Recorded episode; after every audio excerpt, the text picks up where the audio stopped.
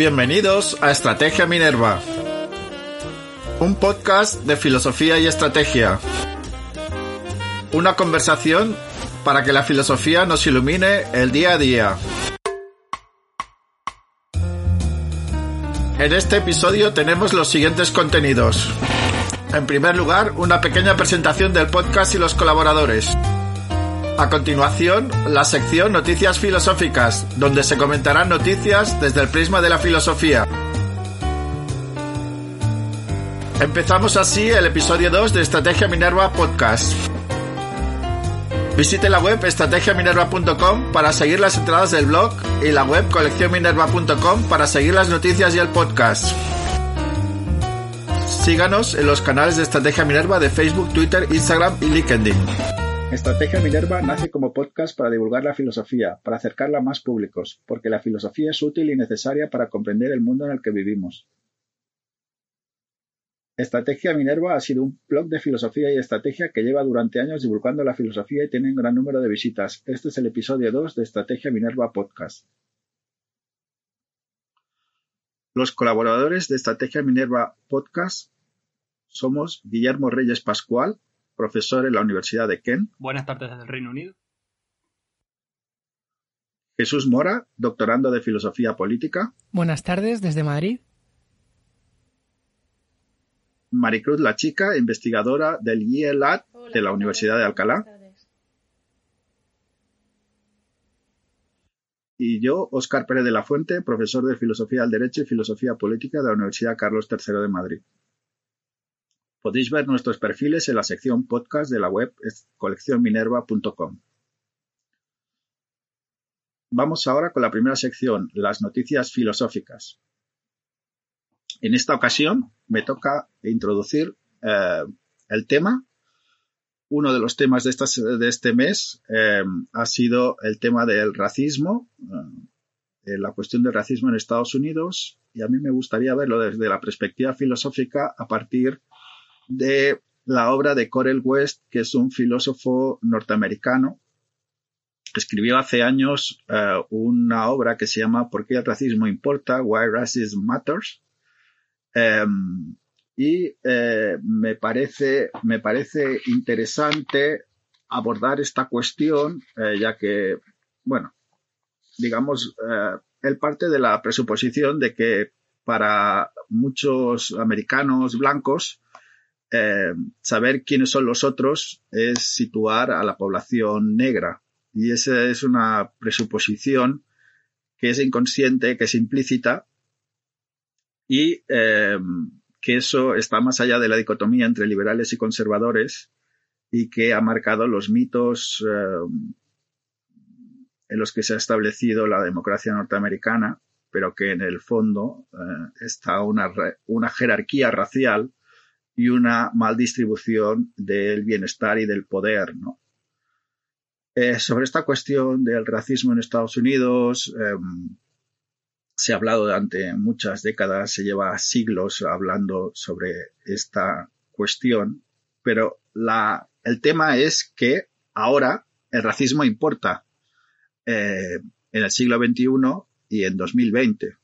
No sé qué opináis de esta noticia, qué os parece este enfoque sobre si el racismo importa hoy en día. Bueno, a mí una de las, de las cosas que has comentado, ¿no? Eh, cómo el racismo atraviesa la divisoria entre liberales y conservadores eh, blancos. Y tuve conocimiento hace poco, yo no, yo no lo sabía. Eh, una de las partes más interesantes de la historia de los Estados Unidos es que el, Partido Demócrata, al contrario de lo que ocurre ahora, era hegemónico entre las clases trabajadoras blancas de los estados del sur. Hasta que, eh, durante la época de Roosevelt, pues bueno, hubo una... Empezó a haber una, un cierto acercamiento del Partido Demócrata y una mayor sensibilidad hacia las cuestiones raciales y, sobre todo, pues una mayor sensibilidad hacia eh, favorecer el fin de la segregación. Y bueno, me, pareció muy interesante saber esto, ¿no? Eh, en relación con lo que comentabas, porque claro, al final eh, el racismo estaba tan arraigado en los trabajadores blancos del sur que se pasaron en su mayoría al Partido Republicano a pesar de que las políticas económicas del Partido Republicano eran claramente contrarias a sus intereses. Y como sin esta cuestión del racismo presente en las divisiones políticas de Estados Unidos, probablemente su escenario electoral eh, y su escenario político en general, eh, pues en los últimos 70 años habría sido completamente distinto. Hombre, nunca hay que olvidar que, ahora que dice lo del Partido Demócrata, nunca hay que olvidar que Jefferson Davis, si no me equivoco, fue el presidente de la Confederación en la Guerra de Secesión y él pertenecía al Partido eh, Demócrata, no, o sea, quien en realidad impulsa eh, la lucha contra la esclavitud en Estados Unidos es Lincoln y también el Partido Republicano. Entonces, pues, eh, es verdad que en el siglo XX la, se, se, se, le da la vuelta a la tortilla, pero en su origen eh, es el Partido Demócrata el que, como dices tú, es decir, copaba las élites blancas del sur. Sí. A mí me llama la atención sobre, sobre esta noticia que cuentas, Oscar, em, cuando, bueno, me han llegado por, ya saben, estos grupos de WhatsApp en los que pues hay de todo y, y uno se puede encontrar los argumentos a pie de calle más estrambóticos, pero que, eh, sin embargo, pues pueden eh, posicionar y posicionan, de hecho, el voto de miles de personas, ¿no? Entonces, me llamaba la atención cómo en uno de los grupos que tengo, no explicaré aquí por qué, hay, en el que, por cierto, casi nunca participo, pero bueno, en ese, em, algunos argumentos, la mayoría de ellos, mm, negaban que existiera eh, una opresión, que entre nosotros pues es algo que suponemos que sabemos y todo. Pero entre la gente mm, que a lo mejor nos ha metido a grandes problemas analíticos en torno a, los conceptos de opresión y la manera en que se ejerce, eh, vi que triunfaba, porque si tienen ya todos los derechos ganados y ante la ley son iguales, ¿qué más quieren? Lo cual les llevaba a decir yo si les llego a preguntar, ¿no? Pues supongo que llegarían a la conclusión de que si hay tantos negros en las cárceles, si hay tantos negros pobres, son porque de alguna manera su naturaleza, y ahí entraría un argumento esencialista, pues eh, es eh, ser delictivos o ser vagos, ¿no? Eso sería el argumento que sostiene muchísima gente porque niegan la opresión. Entonces a mí me parece súper relevante la cuestión de cómo en un, en un marco formalmente igualitario, aunque todavía hay por hacer formalmente incluso, pero bueno, en principio formalmente se puede decir que, es, que, que hay igualdad entre razas, que no hay distinción, todavía existen formas de opresión tan sumamente potentes y profundas que la realidad se mantiene tal y como si la formalidad no hubiera servido para nada. ¿no? Entonces ahí pasa con otros grupos oprimidos, no solamente con, la cuestión de la raza, pero es muy evidente con la cuestión de la raza, ¿no? Hasta el punto, tanto es así, que, llega, que llega a, morir mucha gente por razón y, de, y única razón de su pertenencia a este grupo con una distinción en el color de la piel, ¿no?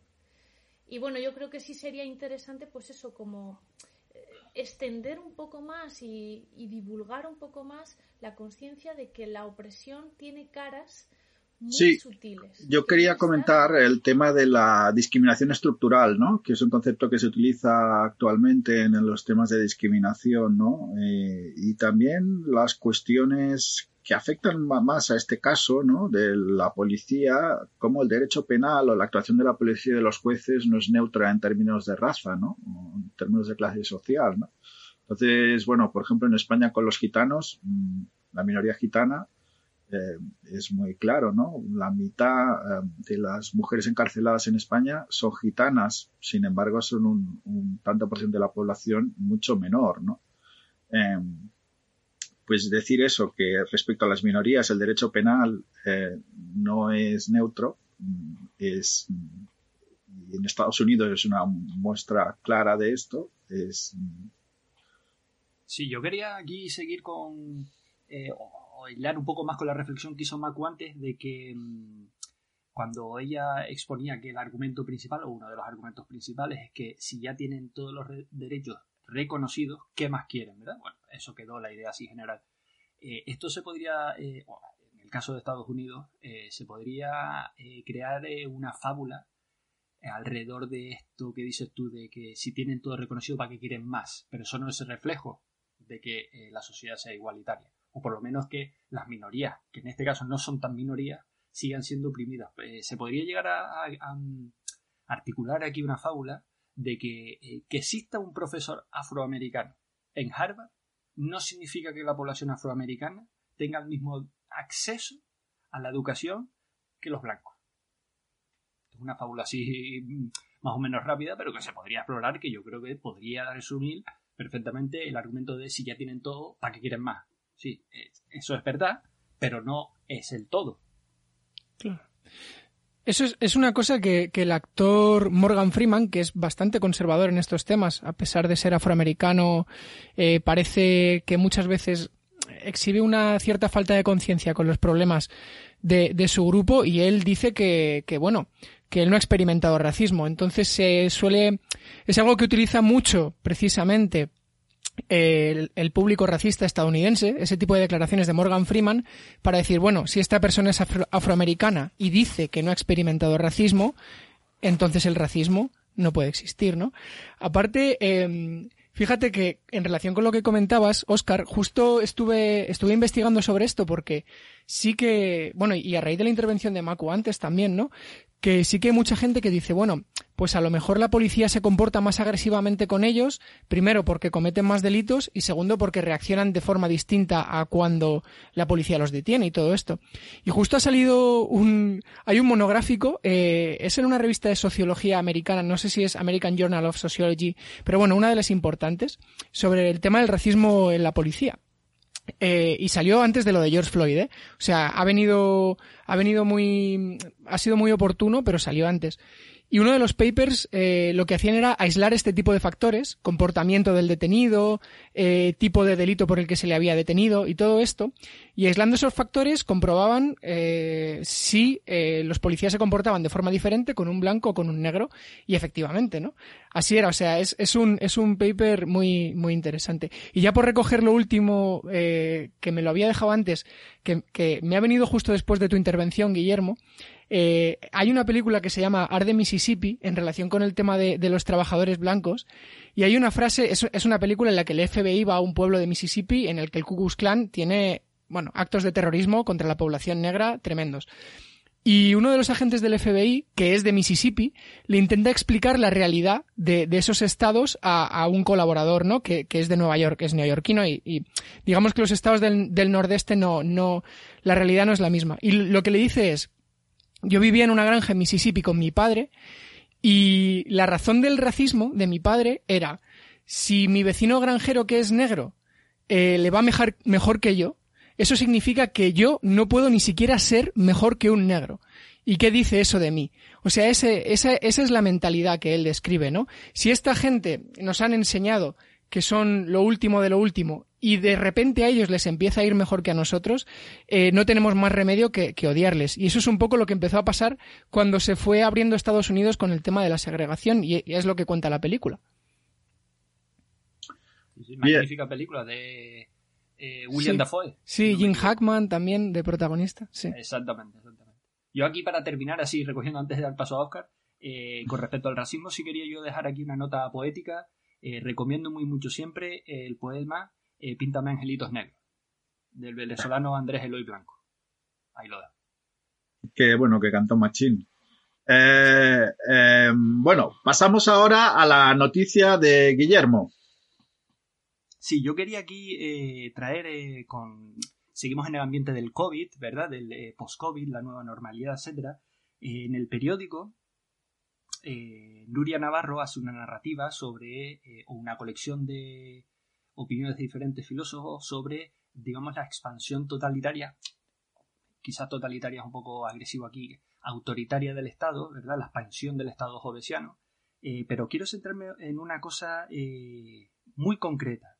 eh, cuando llega, cuando explica el estado jovesiano y la expansión del estado jovesiano, llega un momento en que tiene un epígrafe que se titula, o ya lo titula, el repliegue, el repliegue. Y hay una frase allí que me hizo a mí sentarme a pensar, ¿verdad? Dice, solo la realidad virtual es terreno seguro.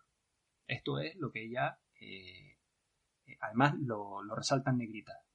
y yo quería hacer aquí una interpretación, digamos, estructural de la sociedad moderna en general es un poco, es una obra magna que en cinco minutos no puedo hacer, pero voy a intentar hacer. Eh, la revolución industrial, digamos, si uno estudia la revolución industrial, siempre se nos ha dicho, o se nos suele decir que la revolución industrial se puede dividir en tres pequeñas revoluciones, ¿verdad? La máquina de vapor, después la energía eléctrica, etcétera, etcétera, ¿no? Y la última quizás sea eh, las nuevas tecnologías, digamos. El 5G, el 5G podría formar parte de esta tercera revolución eh, industrial, ¿verdad? Pero, ¿y si quizás, y esto es una pregunta que hago todo el mundo, o dejo la pregunta en el tapete, ¿no? ¿Y si el COVID, en vez de ahondar en la tercera eh, revolución industrial, ha empezado la cuarta a través de la realidad virtual y separar al ser humano, digamos, que hasta ahora ha sido el centro, desde la edad moderna, el ser humano ha sido el centro del pensamiento. Pero ¿y si con la realidad virtual nosotros estamos creando una copia de nosotros para poder para ponerla digamos en una realidad virtual y ahora el centro es esa realidad virtual y nosotros nos convertimos en periferia como lo fue digamos eh, la religión tras el renacimiento. El renacimiento puso al, eh, hombre y a la mujer. Hasta que siempre se utiliza el término hombre bueno pues para contextualizarlo no pero bueno el hombre y la mujer fue puesto en el centro del pensamiento y entonces Dios pasó a la periferia.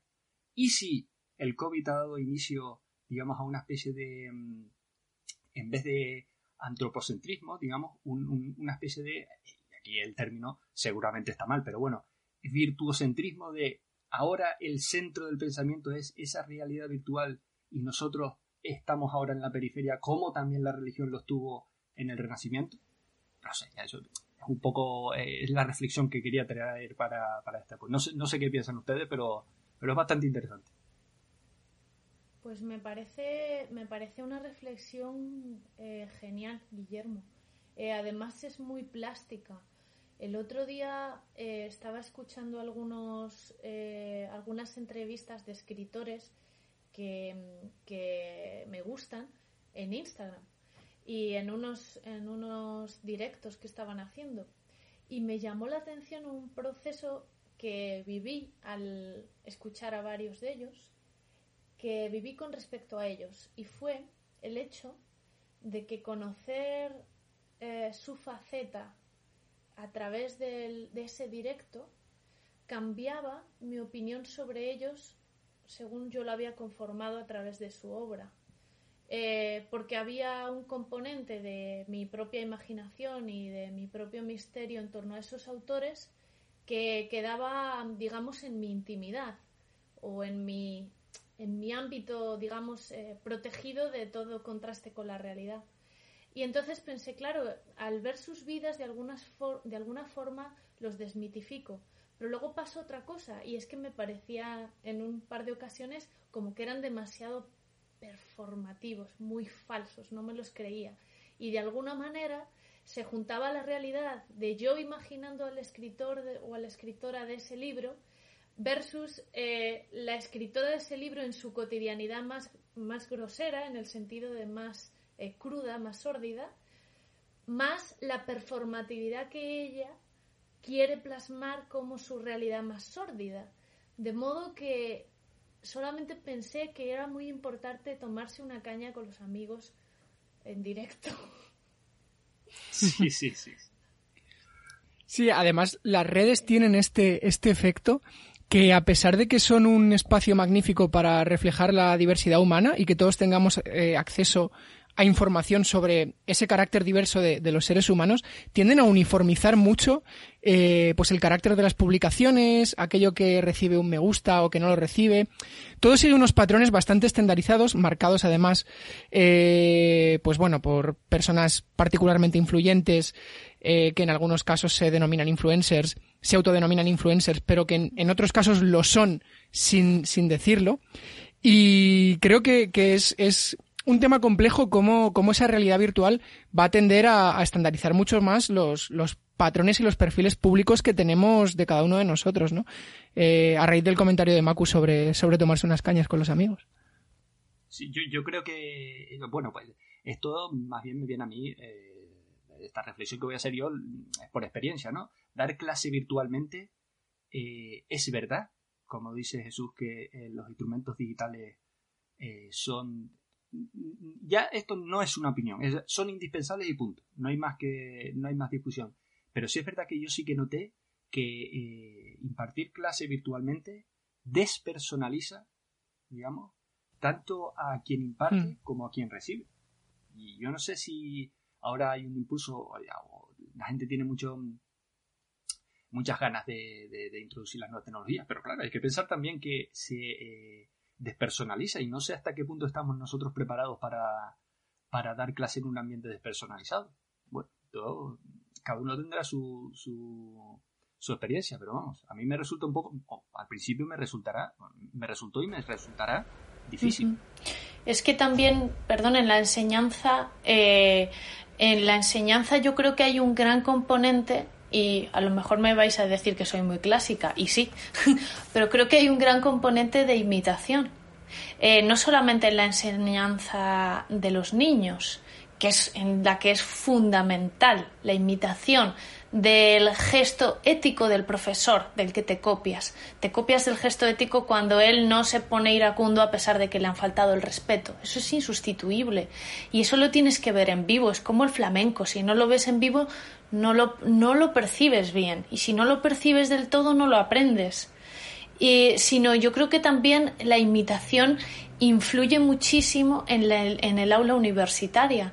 Eh, la imitación de la retórica del profesor, de la que sea capaz de elaborar, de cómo utiliza los silencios, de cómo improvisa, de cómo usa el lenguaje, porque finalmente eh, es una relación en la que establece el profesor en el aula, es una relación de su lenguaje con la realidad y eso es una artesanía. Digo, hay profesores y profesores, otros mm, leen las clases o usan PowerPoint o lo que sea, mm, pero eh, siempre hay un componente de improvisación y de el arte de describir con las palabras adecuadas esa, esa parte poética, ¿no? El arte de describir con las palabras adecuadas una idea o un hecho. Eh, y yo creo que eso es insustituible, eh, tiene que ser en vivo. insisto, es como el flamenco que si no, pues no está. Estarán otras cosas, los contenidos, vale. Eh, pero, pero bueno. Sí. tú que eres antropóloga dirías que el ritual, ¿verdad? El ritual por ahora es insustituible. El contenido del ritual va a estar ahí siempre, ¿verdad? Eh, eh, cuando uno va a un juzgado, el, contenido de la sentencia está. Ahora, el ritual, que es lo que decía Hoffman, las tradiciones y las costumbres, claro. tiene que adaptarse. Claro. Este filósofo eh, surcoreano que está de moda ha escrito el último libro sobre los rituales. Eh, eh, ha estado hablando, hablando sobre, sobre eso.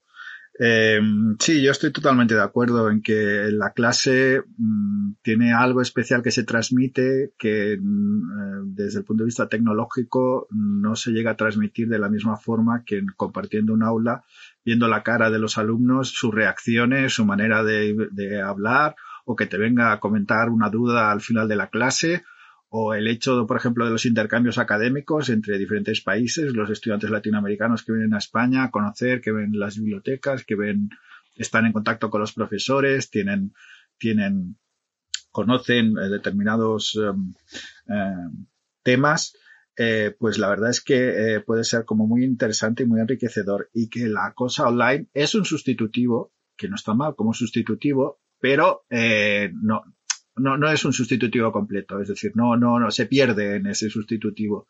No sé si se gana, pero por ahora se pierde en lo que es la transmisión de los conocimientos presenciales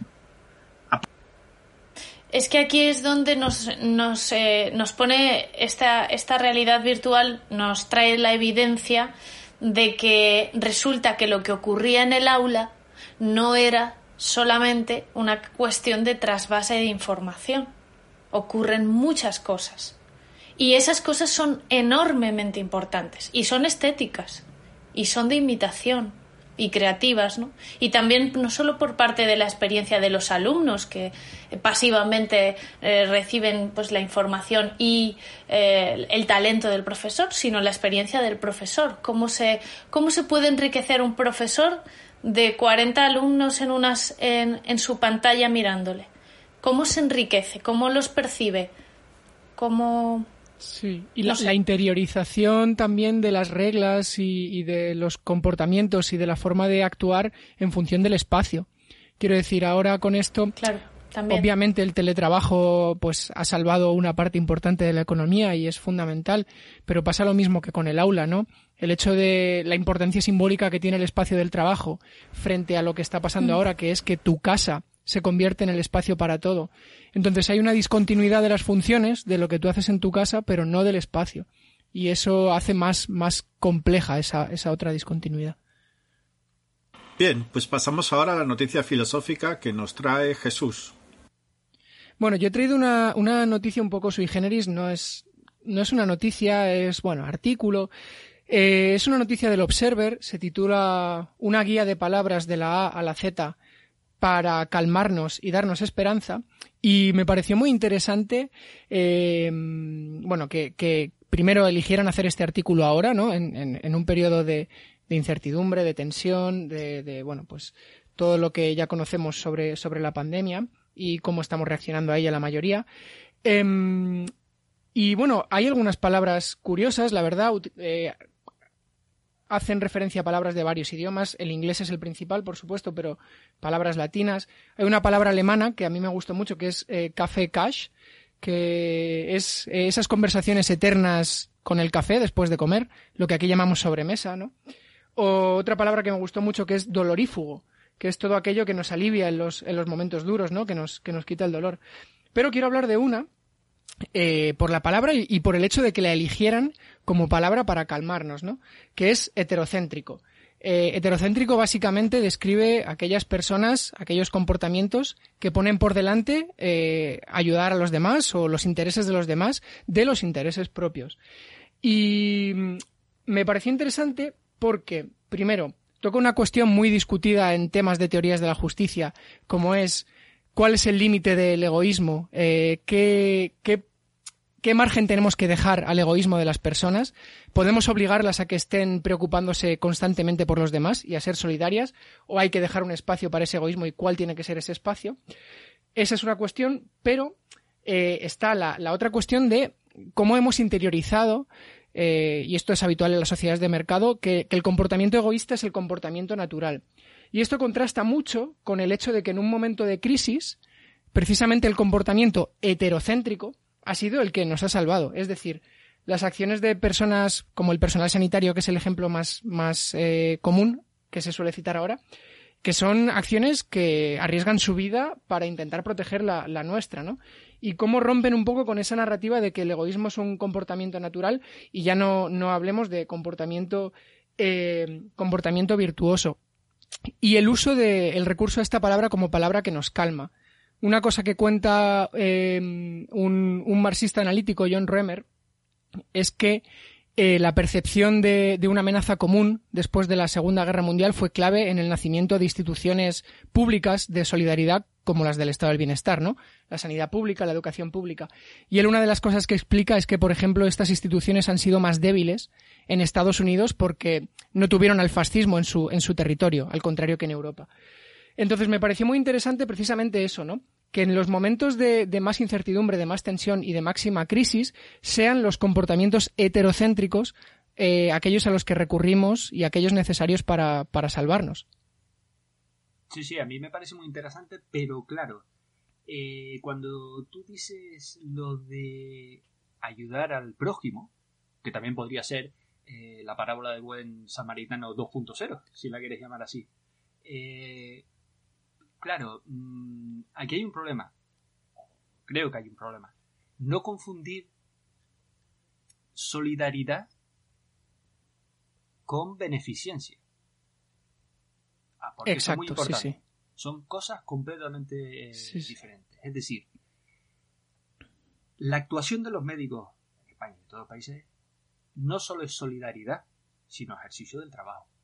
Pero es solidaridad, digamos, porque ponen más de lo que se les requiere, ¿vale? Más allá del deber desde un punto de vista solidario. Ahora, eh, también ocurrió en España, eh, o también surgió en España aquella noticia de que eh, el rey convence a los nobles para donar leche y aceite. Claro, eso es beneficencia. Yo creo que el término que tú, que tú utilizas se debería emplear más en el primer ejemplo que en el segundo. Sí, eh, yo, yo, yo no, no, quiero entrar en esa, en, esa, en esa diferenciación, porque esa diferenciación es más una cuestión de cómo articular la solidaridad que yo digo es necesaria para que la sociedad sobreviva. Eh, hay gente que defiende que se tiene que articular a través de impuestos y servicios públicos y gente que defiende que esto es una cuestión de voluntad personal que es algo voluntario.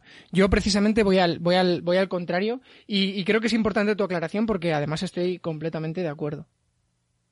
Sí, pero es verdad que una cosa es la beneficencia, que ha sido tan importante en épocas donde la justicia social no existía y entonces se sustituía pues por la caridad y bueno y todavía todavía sigue existiendo gente eh, que es eh, tremendamente eh, ¿cómo decirlo?, eh, insensible a la justicia social en términos de su intención de voto político y tal, pero eh, luego son muy proclives a pues ir a Caritas cada tanto a llevar esto para los pobres o a pensar en los pobres o en ese discurso de los pobres, pero siempre mm, dándoles lo que les sobra. No es lo mismo que la justicia social, es diferente.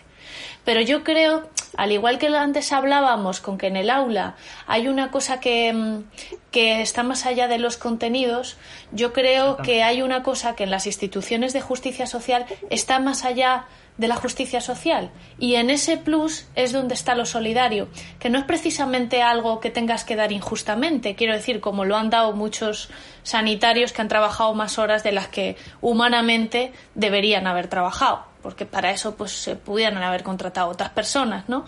Para que no estuvieran teniendo que ser solidarios. En fin, es que hay muchas veces que eh, también cuando hablan de las comunidades eh, indígenas desde un punto de vista muy idealizado, eh, mucha gente dice, sí, pero hay una solidaridad mutua en esas comunidades. Y yo digo, ojo, que la solidaridad mutua que, que ve uno desde fuera, luego cuando te metes verdaderamente resulta que hay unos grupos que están sosteniendo sobre sus hombros una explotación que desde fuera parece una armonía natural, ¿no?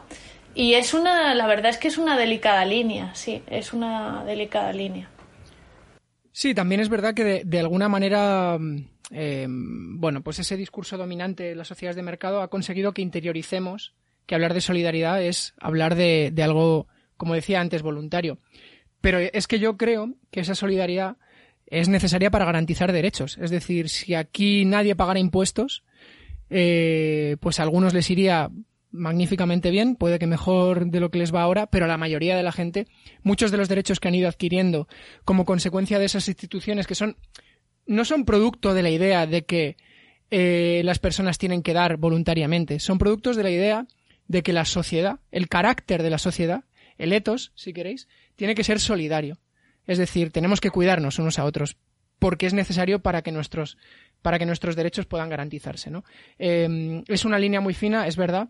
Y, bueno, también eh, al leer el concepto en estos términos, que no, obviamente el artículo no pretendía ir a esa, a esa parte de la solidaridad más voluntaria y que a veces es una solidaridad de cara a la galería, sino que pretendía ir a la parte de los cuidados, ¿no? La necesidad de los cuidados para, para que las personas podamos ya no solo vivir, sino a veces sobrevivir.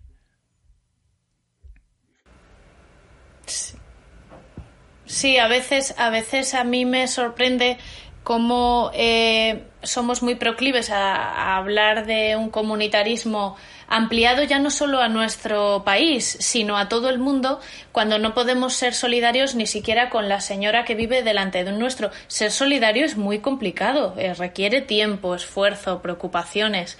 Y bueno, hay que ser realista también, quiero decir. De, es, es complicado plantear, porque caes en la, en la, en la idea de que a lo mejor ampliando tanto el círculo, pues al final no vas a ser solidario con nadie. Sí, sí, efectivamente. La capacidad de cada uno de ser claro. ¿no? es que es difícil. Mm. Sí, pero es, es verdad que, que, una de las virtudes de, de, por ejemplo, el Estado del Bienestar como institución es que lo pone fácil. Quiero decir, eh, a través de los impuestos. Eh, y pagar impuestos, obviamente, es un sacrificio económico, pero no es un sacrificio comparable a decir tengo que ir todos los miércoles a Fuenlabrada a recoger ropa, digo Fuenlabrada porque me pilla lejos, pero a recoger ropa y a llevarla a, a X sitio y después de trabajar que estoy reventado y todo esto. E, Es distinto. Y es el, el papel del Estado ahí es buscar formas de articular la solidaridad que, bueno, permitan a las personas no tener que sacrificar su, su propia, sus propios intereses hasta límites que les anulen completamente. Bien, eh, pasamos, si os parece, a la noticia de Macu. Bueno, pues yo os he traído una noticia que os debo de confesar que conforme he ido tirando del hilo de la noticia, cada vez se ha hecho más grande la bola de nieve eh, y creo que tiene mucha más enjundia de lo que podemos tratar aquí en un ratito, pero no obstante me parece muy interesante traerla a, a colación.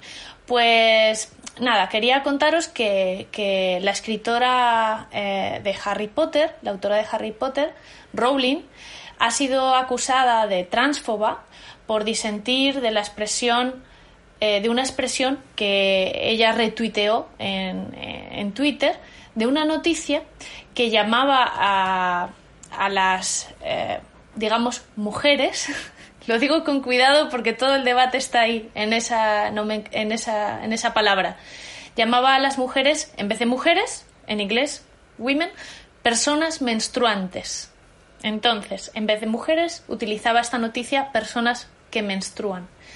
Bueno, entonces ella puso un tuit muy irónico en el que decía, sí, esas personas tenían una palabra, ¿cómo era? Womben, Wimben.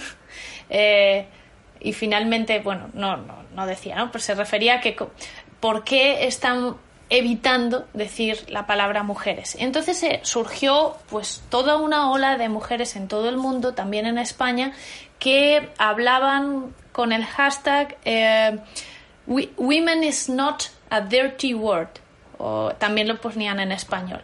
Y se hizo viral y también se hizo viral, se hicieron virales las reacciones que llamaban a las que ponían este hashtag TERF. TERF son las eh, siglas de, eh, en, en, español sería feminista, feministas o feminismo radical trans excluyente, pero en sus siglas en inglés es TERF. Y no solamente es una descripción bastante cruda, sino que se usa un poco también como insulto en las redes feministas, ¿no? Eres TERF es como te acusan de TERF, ¿no? Bueno, a partir de aquí, como que eh, ha habido una explosión de, de debates que a ver si los puedo resumir en dos palabras, porque esta, como os digo, cada vez que me he ido metiendo más, lo he visto más grande y más grande. La cosa es la siguiente.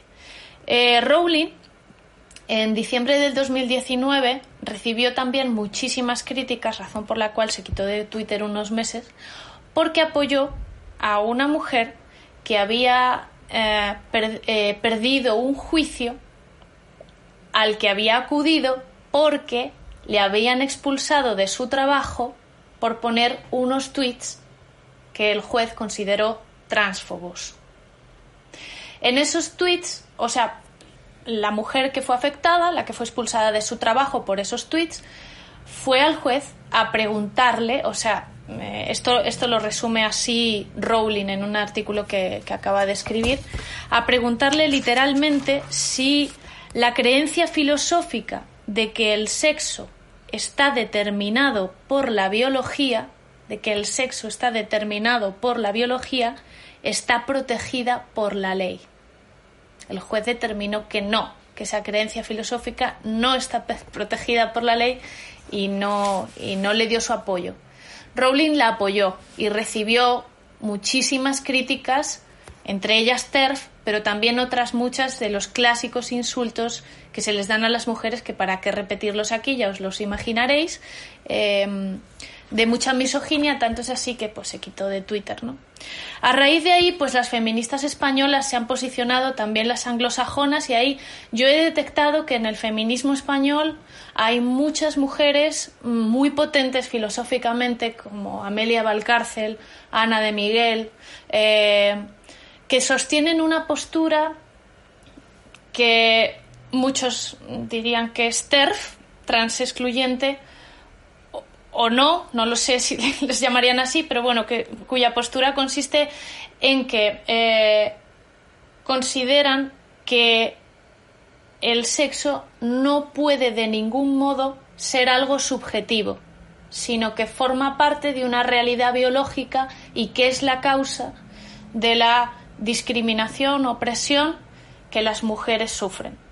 Por otra parte, las personas que están eh, criticando esta posición, que digamos serían las personas del activismo trans y que están en contra de esta posición, dicen, si yo me siento mujer, yo soy mujer. Es decir, pasan de un sentimiento subjetivo, eh, reclaman una realidad y reclaman a estas mujeres feministas, mayormente ilustradas, de corte ilustrado, reclaman que ellas no les reconocen su realidad por el mero hecho, y según ellas eh, completamente contingente, de que no tienen una biología femenina. Entonces, aquí está el debate, se divide el feminismo español y se empiezan a, pelear y, entre, y desde hace dos años está muy ardiente este debate, entre, oye, tú puedes o no puedes formar parte del movimiento feminista porque naciste con genitales masculinos, por más que tú te sientas mujer, no lo eres. Y eso me preocupa, dicen las, eh, entre ellas Rowling, le preocupa y saca colación qué va a pasar eh, si yo ante la ley puedo ser mujer solamente con sentirme mujer, qué va a pasar, por ejemplo, con los baños eh, exclusivos de hombres. Entonces, cualquier hombre que se sienta mujer y lo diga así ante la ley sin ningún tipo de eh, transición ni nada puede acceder a los espacios exclusivos y así, bueno, ese tipo de, digamos, eh, cuestiones muy prácticas y muy concretas. Entre otras, muchísimas, pero ya con eso termino para ver si, bueno, pues así por lo que he contado, ¿qué, os parece? ¿Qué opináis? Yo quiero aquí, eh, bueno, primero, en, los debates dentro del feminismo tampoco hay que, hay que tomárselos como si se estuviese eh, deconstruyendo o, el edificio del feminismo se estuviese cayendo. Bueno, son debates internos de doctrina, de, digamos, ideológicos que se tienen que tomar pues, con calma, pues igual que dentro de la izquierda o, del socialismo se debatió en su momento la función de las naciones, pues si eran necesarias, si no eran necesarias, si eran contingentes, si eran una, una forma de emancipar o no. Pues hay diferentes escuelas, escuela austríaca, eh, la escuela austríaca húngara, o la, escuela de Rosa Luxemburgo, en fin, ahí, hay escuelas de pensamiento, fenómeno. Eso hace del feminismo eh, un movimiento con una unas bases eh, teóricas muy fuertes y muy potentes y eso enriquece. Ahora, dentro de este debate, a mi, entender, y aquí quiero decir que esta es mi opinión, ¿eh? no quiero yo ahora, digamos, cruzar una frontera que no debería, pero aplicando aquí la antropología, digamos, y aquí eh, quizás eh, eh Macu no esté de acuerdo conmigo, pero bueno, se, lo, voy a poner así. Yo diría que el sexo biológico y el reconocimiento de género son diferentes. Es decir, el género es una construcción social y el sexo viene determinado por la biología, lo que no significa que el ser humano haya desarrollado los mecanismos para que sea, digamos, uno nace mujer y muere mujer la medicina ha avanzado y uno puede eh, nacer con eh, genitales masculinos y morir con genitales eh, femeninos. Fantástico. Pero que el género, lo que aquí se, digamos, se discute es si el género es esto y el género lo otro. El género es una construcción social. Nada tiene que ver, desde mi punto de vista, con los órganos, digamos, femeninos o masculinos. Yo creo que estamos debatiendo sobre el feminismo eh, digamos, deconstruyendo construcciones eh, o artificios eh, culturales que se han utilizado como instrumentos de represión. Eso es lo que entiendo yo. Sí. para mí el, principal problema de este, de este debate, y como dice Guillermo, claro, tú estás en, un movimiento como el feminismo que, que, cuanto más amplio sea, más plural va a ser también, ¿no? Em, esto es así. Y, a mí este debate me llegó, pues no sé, comentabas tú, Maco, hace un par de años, quizá hace más tiempo, el tema de TERF, ese, ese, esa palabra que se utiliza para directamente designar a una persona como transfoba o transexcluyente. Y a mí lo que me, o sea, yo en este debate no tengo una, una posición definida, tengo más que nada preguntas. Quiero decir, obviamente el género es un constructo social, cultural, etcétera, pero al mismo tiempo es innegable que la asignación a un género en el nacimiento se, realiza en función del sexo biológico. Es decir, a los hombres no nos ponen pendientes cuando nacemos, no nos hacen el agujerito. Eh, a, las, a las mujeres sí. Eh, entonces, claro, este, este es un debate, el, debate de, vale, el sexo es un tema cultural, pero al mismo tiempo hay cierta influencia de la, de la biología que requeriría un, una, no sé, espacios de reflexión. Y sin embargo veo que, que lo hablábamos un poco con y con Javier Ansuategui la semana pasada, ¿no? El hecho de que este debate se haya dado de forma tan encarnizada en las redes, lo, ha, enrarecido tanto el ambiente que prácticamente la reflexión sobre eh, dónde está el límite de la biología, dónde está el límite de lo cultural, que son las preguntas interesantes que yo tengo y que, y que me gustaría intentar empezar a resolver, queda totalmente tapado por el insulto, la descalificación, la asignación de bandos y las campañas contra cualquier persona que remotamente parezca que, que pertenece a un bando o a otro.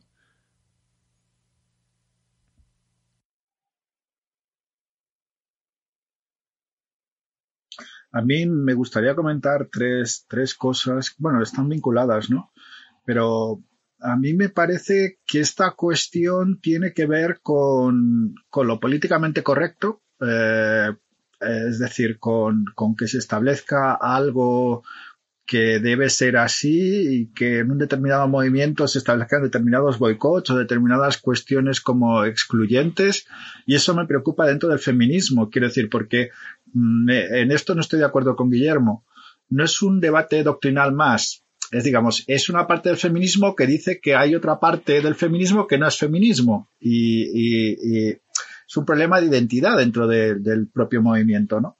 Entonces, eh, yo esto lo, lo que comentabas, Macu, de que el feminismo tradicional, ¿no? Las filósofas eh, eh, tienen una posición y que hay nuevos movimientos o nuevas eh, visiones que, digamos, están desafiando esta posición tradicional, ¿no? Pues esto se está viviendo con respecto al feminismo. Y por último, me gustaría decir una cosa que para mí siempre ha sido muy obvia, pero que parece que no todo el mundo comparte, y es que el feminismo no es una cosa de mujeres, es una cosa de mujeres y de hombres. Es decir, que el feminismo, eh, también un hombre puede ser feminista y no pasa nada. No hay, no hay nada, quiero decir, mm, eh, el feminismo, em, eh, para mí, o tal, tal, tal, como yo lo entiendo, el feminismo, para mí, las filósofas más interesantes que yo he leído son mujeres y combinan feminismo y teoría crítica. y me parece Sí, yo creo que el feminismo es, es una cuestión de todos, de todos, y que, y que trae una propuesta y que trae una propuesta política. Bueno, una no, muchas. Y una agenda política. Y también una forma de interpretar la sociedad a través de, de las estructuras que ha deconstruido, ¿no? no solamente de identidad o de expresión de género, sino también de, en relaciones de opresión. Em, yo creo que es interesante. A mí, yo todavía la verdad es que no tengo una posición clara en torno a este debate. A veces escucho a Amelia Valcárcel, que me parece una filósofa súper potente y me convence en algunas cosas. A veces ahora acabo de escuchar a una filósofa que se llama Cristina Garayzábal y a Clara Serra, que no las había, la verdad, estudiado en profundidad a ninguna de las dos, y me han convencido otras cosas de ellas, pero creo que mi posición como es un poco intermedia, em, eh, no nos atrevemos mucho a hablar porque, porque, porque la lucha está tan encarnizada, como decía Jesús, y en Twitter los, la profundidad no se caracteriza en Twitter, obviamente. Es, hay mucha bueno, no se puede debatir, simplemente son ideas súper eh, constreñidas, eh, muy radicales y muy emocionalmente muy cargadas. Pero, pero el debate está súper polarizado y una de las cosas que me llama la atención y que a mí me suscita muchas dudas es que, bueno, Estados Unidos tiene una trayectoria en la cuestión del feminismo en la que, en muchos sentidos, España está muy por detrás. O sea, este debate ya lo tuvieron hace 40 años en Estados Unidos. 40 años que Judith Butler empezó a decir, oye, el sexo no es lo mismo que el género. Eso está bien para el feminismo, está estupendo. Pero ¿por qué estáis haciendo las feministas lo mismo que, que criticáis con lo de con la división, el binomio entre naturaleza-cultura, sobre el que vosotras mismas estáis diciendo que se ha construido el discurso de la opresión hacia la mujer, sobre ese mismo discurso estáis construyendo vosotras sexo barra género. Naturaleza, cultura. Cuando lo que dice Judith Butler y reclama es, es que el sexo mismo no es objetivo, es también una construcción social es también una cosa que se decide. Y entonces alude, en algunos casos, apela a, los casos de intersexualidad, que son creo que una persona entre mil, entrando, bueno, y, al modo en que quirúrgicamente cuando un niño intersexual o una niña o, o bueno o una persona intersexual nace eh, quirúrgicamente se le inclina hacia un lado y hacia otro ¿no? y desde los pensamientos más posmodernos se insiste en superar ya esa cuestión de la importancia del sexo del sexo como, como fuente determinante de toda la opresión. Pero las feministas españolas dicen es que no podemos dejarlo de lado porque esa ha sido la causa de que a mí me hayan tratado de determinada manera, como dice Jesús. Y hasta que no me dejen de, tratar de determinada manera por razón de mi biología, no puedo dejar de considerarla clave fundamental para determinar quién es el sujeto político, porque todo esto se resume en quién es el sujeto político de la agenda feminista. ¿Quién? ¿Puede serlo también el sujeto político una mujer transexual que nació con genitales masculinos? ¿Puede ser sujeto político? ¿O es sujeto político de otra lucha diferente? Y aquí aluden algunas eh, feministas como Ana de Miguel a, bueno, decía el otro día que la voy por, por Instagram, decía, pues antes de ayer, decía, es que mira, las mujeres siempre hemos prestado nuestra fuerza para muchas causas. Eh, la hemos prestado para la revolución industrial, y luego nos mandaron a la cocina. La prestamos para la abolición de la esclavitud y luego tampoco nos apoyaron. La prestamos para, para los derechos eh, de las personas de diversidad sexual y ahora, bueno, ¿no? Y eh, la prestamos para la ecología y de repente nos vuelven esencialistas y nos dicen que a la madre tierra, ¿no? Que, somos parte de la madre tierra y que nuestra función esencial en esta vida es tener hijos y, dedicarnos a los cuidados. Entonces, eh, decía Ana de Miguel, cuidado con prestar nuestra, nuestra atención a las diferentes luchas en las que luego no nos, no nos ha llegado nada a cambio en ese sentido, ¿no? Y, y bueno, pues no sé, yo no sé qué pensáis, está muy complicado el, el asunto. Eh, sí, eh, la verdad es que, bueno, es un tema como muy interesante, tiene muchas aristas. Yo creo que hemos hecho una panorámica interesante y si os parece lo podemos dejar aquí. Hasta aquí han sido las noticias filosóficas del episodio 2. Hasta luego.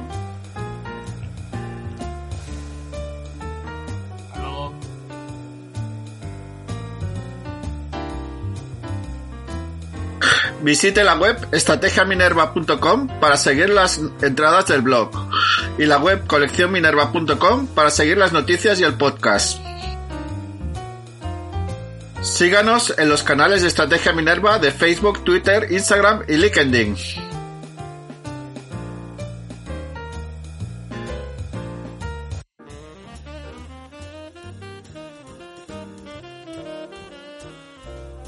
Bienvenidos a Estrategia Minerva, un podcast de filosofía y estrategia.